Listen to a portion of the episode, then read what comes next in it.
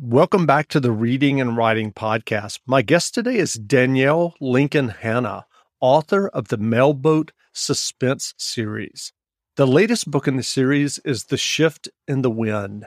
Danielle, welcome to the podcast. Hey, thanks for having me on. Sure. Well, if someone hasn't yet heard about your latest novel, The Shift in the Wind, how would you describe the novel? And also, how would you describe the Mailboat Suspense series? I, I would describe the latest novel, book four, as a continuation of um, a story that is taking several books to tell. So I always tell people if you are interested in the Mailboat Suspense series, you definitely want to start with book one. Um, this the books are written to be read in order, and it's just a tale that was too grand to tell in a single volume. So it kind of just keeps going. So it's the story of a, a teen girl in foster care um, all she really wants is just to finally get a family of her own. And instead, she finds a body at the end of somebody's uh, boat pier, and it pretty much changes the course of her entire life going there, there on out. Great. And in case someone doesn't know, um, I guess we should back up a moment. Can you tell us about kind of the mail boat? Yeah, absolutely. It's it's a fictional series based off a real place and a real boat. The setting is Lake Geneva, Wisconsin, which is just north of Chicago. If, if you're from Chicago, you've probably heard of it. It's a very popular uh, tourist weekend getaway. Um, and they have this boat there that delivers the mail house to house. They hire kids that have to jump off the boat onto the dock, run up to the mailbox that's that's on the dock, put the mail in, turn around, run back. Uh, the boat is so big it doesn't stop. It would take way too long to get all the mail delivered. So these kids have got to be fast. And if they don't time everything just right, they might end up in the lake, which is always a lot of fun. and does that really happen? Oh, I've seen it happen. It's great. so, uh, do you live around there or did you grow up um, around there? How, how did you know about the mail boat in Lake Geneva, Wisconsin? You know, I've been I, I, feel extremely honored that I've been uh, accused many times of having grown up in Lake Geneva and having been a mail jumper. And the truth is that I, I love writing about unique things and I love travel. Um, I am originally from North Dakota. I currently live in Western Montana. and I, I heard about this boat out in this little tourist town and I was completely riveted. It was that, that unique, one of a kind sort of thing that I absolutely love. And I, I just started spinning a story around it. And so I've been there many times now. Um, I try to go back every summer for research and book signing tours every, every time I release a book. And it's definitely become a second home to me. And I, I love being there. I've got so many great friends there now. It's wonderful. And I, I'm so honored by how the local community has really embraced the series. Um, as a reader, I hate it when when authors get it wrong. You know, if they're writing about something that I know about and I can tell that they don't actually know about it. You know, so I, I, feel really, really honored that the local community is like, oh, you got this right. You you've portrayed our town just the way it is. So that's a wonderful thing for me. And I'm curious. I mean, given that you've written about this, I'm assuming that you've read the history. Uh, uh how did this idea of a mailboat that doesn't stop and people run up on the dock? How, how did that come about? Do you know? Yes, I do know. It's it's a really fascinating history. So Lake Geneva's ties are are very much related to Chicago and Chicago history, and especially uh, the Great Chicago Fire in I think it was 1871. Um, before that, there had been a little bit of interest of people going up there and having like summer camps or or getaways, things like that. And then the Chicago Fire hit, and a lot of these like business barons from the city had nowhere to go except their lake place, so up they went. And that really uh, created a boom for Geneva Lake. Uh, and as more and more development happened, there were no roads yet. It was still very undeveloped. Uh, the ground around the lake is very marshy, so it's not the best place for road building. So all travel happened via boat. And it used to be that um, you'd have to take your boat into town to pick up your mail. And they were like, you know, it would be great if we just had a boat that came to us and just delivered the mail around the lake. And so the first official mailboat was in, or I'm forgetting, I want to say 1916. Uh, we recently passed the 100 year anniversary of marine mail delivery on Lake Geneva. So it's been going for a while. That's interesting. Well, do you remember the original idea or impetus that led you to write The Shift in the Wind?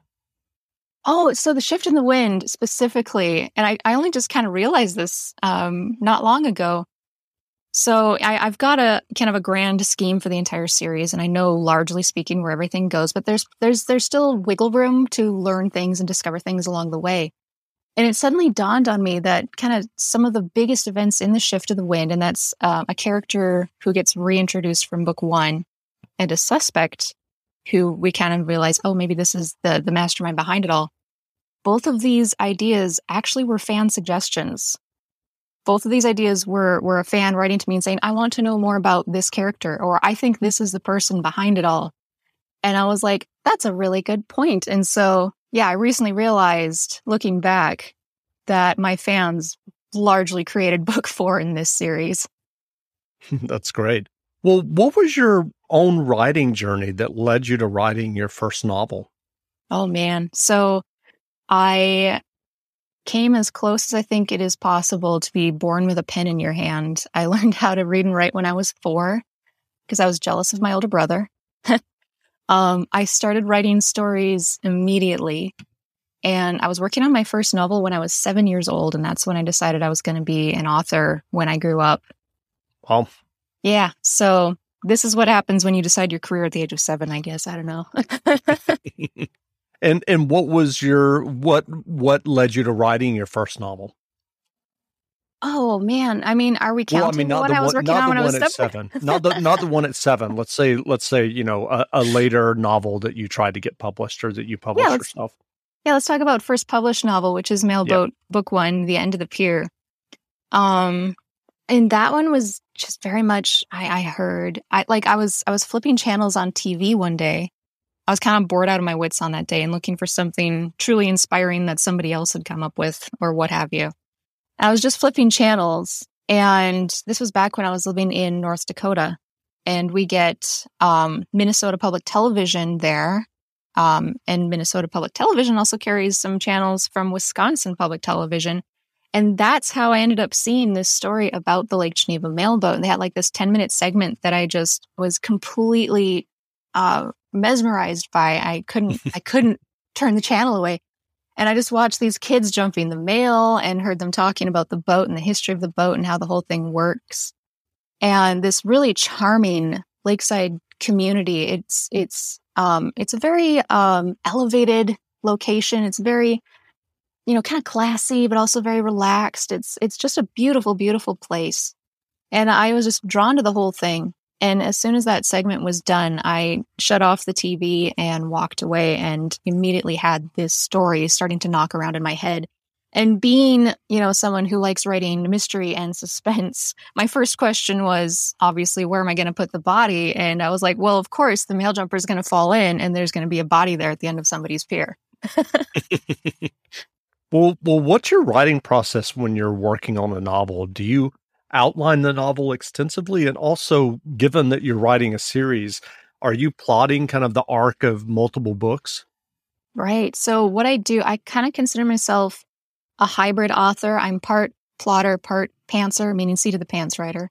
Um, so like I I overall know both where a book is going and where the general series is going. And specifically for the series, I have this one thread of this relationship between the two main characters that really guides my writing and everything else is built around that and kind of exists to support that and move that main plot line forward. So that gives me a nice sort of path to follow that keeps me focused and not wandering off someplace that's not going to be useful to the entire story. Um, but other than that, like I said, there's plenty of wiggle room where I can uh, discover other things um, I'm very much, I love writing about an ensemble cast. There's multiple points of view in this series. So I love just following all, it's just uh, everyone's experience. And I'm like, you're a fascinating person. I really need to write some points of view with you and kind of see what your story is. Well, what writing advice would you offer for those who are working on their own stories and novels? I, I would say that I tailor it depending on where they're at in the process. Um, you know, I, I meet I do, I love doing um, events and, and, meeting people. And so I meet a lot of people who are like, oh, I've always wanted to write a novel. And for those people, I always tell them, well, then sit down and write it. That's the first step. Just grab uh, your your computer or a sheet of paper or just whatever works for you, an audio recording device. I don't care. Just start getting the words down. And they always look at me like I'm crazy, and I'm like, no, that's literally the first step. so, and ninety percent of people never make it past that. Um, you know, but if it's somebody who is maybe they're already writing, uh, maybe they're working on their first novel, then I'm like, then the next obvious thing is just finish it. Because again, 90% of people who sit down to write a novel will never finish it. So I, I think the the biggest thing when it comes to writing, no matter what stage you're at, is just the persistence. Because it takes a lot of persistence, dedication, um, figuring out how to make yourself show up and do the work, and just getting all those words down on the page one after the other. And once they're there, once you have words on the page, then we can start talking about how to make them good, how to make it an experience that doesn't speak to um, your brain patterns alone, but can actually effectively communicate uh, a really good, entertaining story to other people in the way their brains work, so on and so forth. But persistence, I think, is the bottom line of all of it. Sure. Are you working on a new novel now? Yes, I am. As soon as um, Mailboat 4 released this past summer, um, I knew that it was dead to me and all my fans because all they want is book five now. I have figured out the drill and how this works. So as soon as one book's done, they they require the next one of me. So I'm currently hard at work on Mailboat Book Five. I don't have a title settled for it yet, but that one should be out next year. That's great. Well, what novels or nonfiction books have you read recently that you enjoyed? Ooh, so I am someone who reads a lot of different genres. Um, I, I love writing suspense, but I love reading a lot of different things. So the the series that I'm working through right now is actually um, the Stormlight Archive by Brandon Sanderson, mm-hmm. which is uh, he's a major name in fantasy writing. Um, and the thing that I'm really enjoying about it is that he too writes about these ensemble casts. And so even though it's a completely different genre, I feel like I am I'm learning some things from him that are we have similarities in how we approach storytelling. So I'm really really enjoying reading his books right now. That's great. Well, where can people find you online if they want to learn more about you and the Mailboat Suspense series? Yeah, so my website's a good place to start. Uh, it is daniellelincolnhanna.com. Hanna is spelled H A N N A. And uh, just FYI for all of your listeners today, I actually um, I've got a free ebook copy of the first book in the series that's Mailboat: The End of the Pier. And if anybody wants to grab that, that would be daniellelincolnhanna.com forward slash reading and writing. And you can go get a free book there. For the ones who work hard to ensure their crew can always go the extra mile, and the ones who get in early so everyone can go home on time, there's Grainger offering professional grade supplies backed by product experts so you can quickly and easily find what you need. Plus, you can count on access to a committed team ready to go the extra mile for you. Call, clickgrainger.com, or just stop by. Grainger, for the ones who get it done.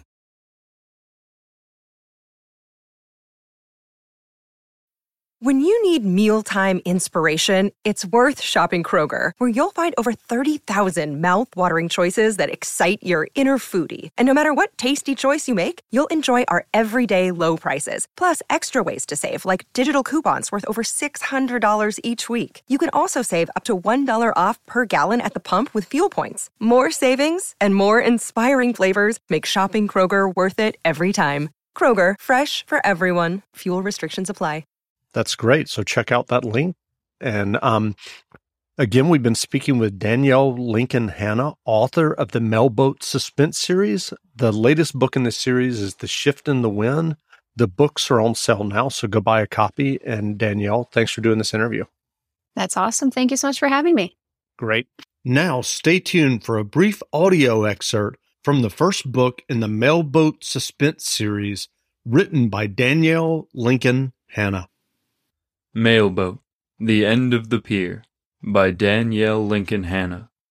Prologue There were no sunrises on earth so damn heart wrenching as those over Geneva Lake. Will Reed shifted from one foot to the other on the end of the Fontana Municipal Pier. It had rained last night, and the puddles stretching across the white painted boards splashed on his black Oxfords as he paced. Grinding his teeth and pacing relieved the twisting sensation in his gut. A little. He pulled his hand out of his back pocket, letting the hem of his suit jacket fall, and checked his watch for the twentieth time. 5.02 a.m. Only two minutes late, but every second dragged like an hour. He shouldn't be lingering like this. He should be on the road for Chicago and his plane for LA. He couldn't get out of town a moment too soon, even though it wrenched his heart to leave. He was never going to see a Geneva Lake sunrise again. The deep rose hues of the rising sun broke through the air like stained glass and scattered its shards over the water. The lake was as calm as the stone floor of a cathedral, broken only now and again by a soft glugging as a small wave like a child at prayer washed against the boats in the bay. The air was spiced with the incense of millions of good, clean raindrops, lingering from the night before. Will breathed deep, tilting his head back and closing his eyes. Peace, like a hymn, finally found him, if only for a moment. He imagined bringing Angelica and the boys here, showing them the places he'd known as a child, bringing them back every summer like his parents had done, carrying on the tradition. He flinched and forced the daydream aside. Geneva Lake was dead to him. He laid it on the altar and sacrificed it himself. A hum broke the morning silence as a lone power boat pushed up a dimple on the surface of the lake. The boat grew larger until Will could make out a bald headed man behind the wheel, his tanned face as empty and expressionless as a bishop. He maneuvered the boat next to the pier, Will drew a deep breath and stepped in, offering his driver a nod of greeting, which wasn't returned. Instead, the man pulled back from the pier and pointed the craft's nose towards the east end of the lake, into the sunrise. Will already knew that any attempt at conversation with this man would result in a monotoned yes or no, so he simply settled back for a silent trip across the length of the lake. Silence was better anyway. He could drink in the wooded shoreline one last time. The manicured lawns and tree groves slowly passed his view, pristine white piers, million dollar mansions, pricey weekend getaways for business magnates from Chicago. He'd spent his boyhood summers in one of these. He'd run through it barefoot and sandy toed. That's what you did if you had money and lived on Geneva Lake. You just ran around, barefoot, and sandy toed. A for sale sign caught his eye. He sized the house up and guessed its value. He could buy one of those homes. Except that his life as a free man depended on never being seen in this place again. The city of Lake Geneva appeared on the horizon, marked by the historic Riviera. Will choked up at the sight. It was the centerpiece of the town, a castle like structure sporting two shades of brown brick and arched breezeways under square corner towers. The pitched roof covered an elegant ballroom built in the swing era, and the ground level was full of little shops, vending beach food and souvenirs. When was the last time he'd bought an ice cream cone there? He couldn't remember. He had an urge to buy one now. The boat's driver veered to the right, the south shore, and slowed as the Markham estate came into view through the trees. Will couldn't help but smile. His best friend had lived here so many years ago. They'd run barefoot and sandy toed together through the halls. Never mind, the halls were marble. A man stood on the end of the pier with his feet planted and his arms crossed. A good six-two, he was muscled like an ox. He wore a silver studded black leather vest over a white shirt with the sleeves ripped off, revealing brawny arms covered in tattoos. Such a creature standing on the border of the Markham estate was so incongruous, it set Will on edge. He glanced at his companion for an explanation, but couldn't find a shadow of change in the man's face. Instead, the imperturbable driver maintained a steady course for the pier. The stranger on the pier watched the boat come in and dropped his arms to his sides, flexing his right fist once. Will turned to the driver. New gardener? He didn't even acknowledge the question. An acrid concoction of anger and fear mixed in Will's stomach. Who is that man? The driver rotated his head slowly, looked him in the eye. He paused a beat before a stiff smile cracked the corners of his mouth. Perhaps the expression was meant to be reassuring. New Newgardner, he said. Something wasn't right. The last time Will had felt this way was when he and his two nearest friends had broken into a bank and triggered a barrage of police gunfire. Cold reality hit him and sucked the air out of his lungs. This was a trap.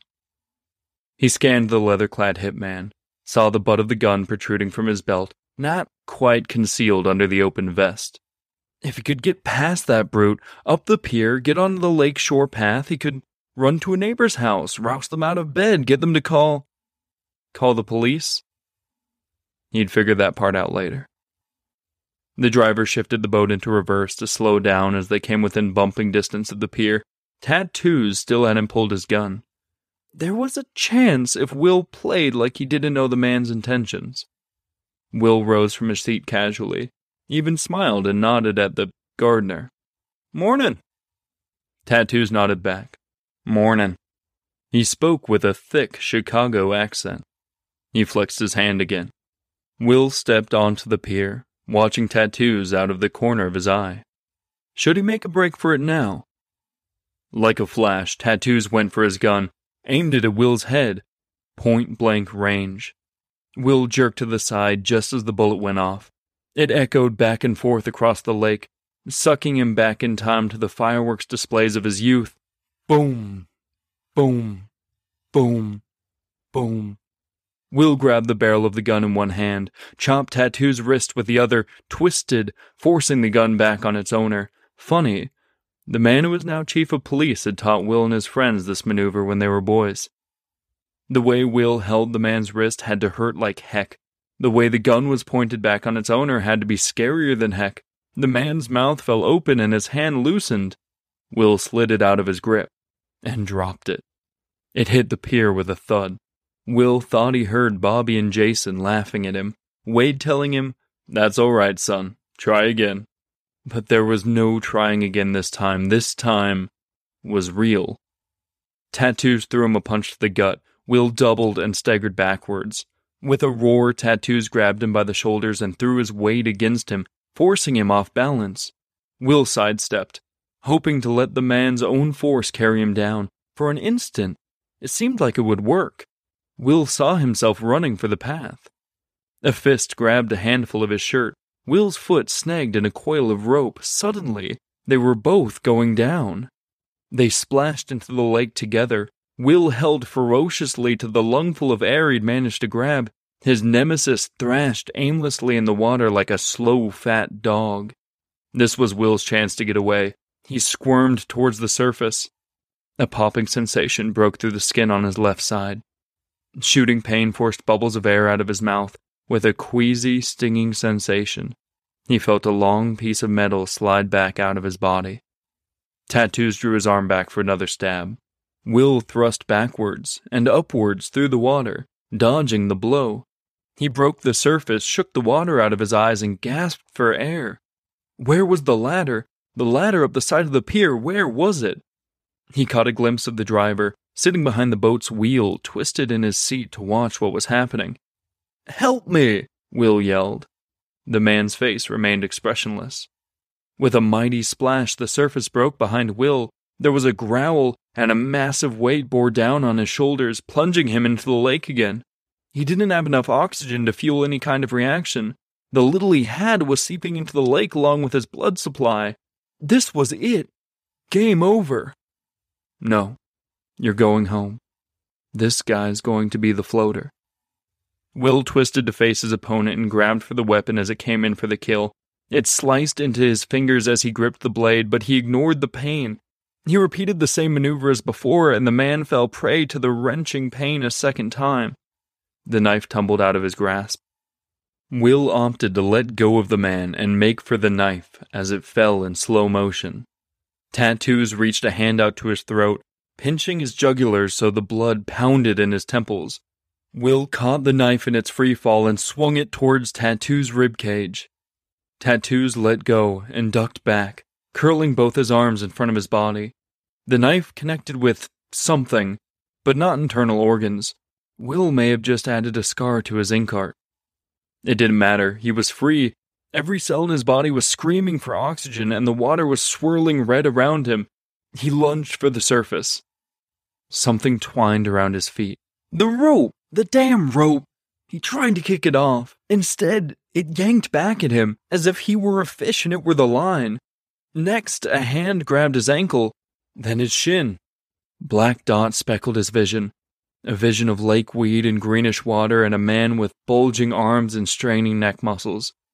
A reflex kept demanding that Will breathe, and the pain from the stab wound finally hit full force, nearly paralyzing him. Will swung the knife, but only ripped the water. Tattoos maneuvered behind him, threw a loop of rope over his head, yanked him backwards. His back collided with the pier post. The impact was enough to knock the wind out of him and trigger a big, deep breath. He instantly regretted it. The rope tightened across his throat. Stiff nylon fibers dug into his neck. Slick algae caressed the back of his head. His jugular vein strained to push blood up into his skull. Boys' voices echoed through his head. Fritz! Fritz, come play with us! Fritz? That was his name once. Many years ago. Fritz. The boy who spent his summers in Lake Geneva. Fritz of the Fourth of July fireworks displays. Fritz of the bare feet and sandy toes. His windpipe snapped, and the lights went out.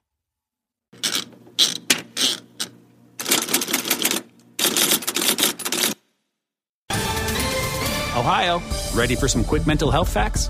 Let's go. Nearly 2 million Ohioans live with a mental health condition. In the U.S., more than 50% of people will be diagnosed with a mental illness in their lifetime. Depression is a leading cause of disability worldwide. So, why are some of us still stigmatizing people living with a mental health condition when we know all of this? Let's listen to the facts and beat the stigma. Ohio, challenge what you know about mental health at beatthestigma.org.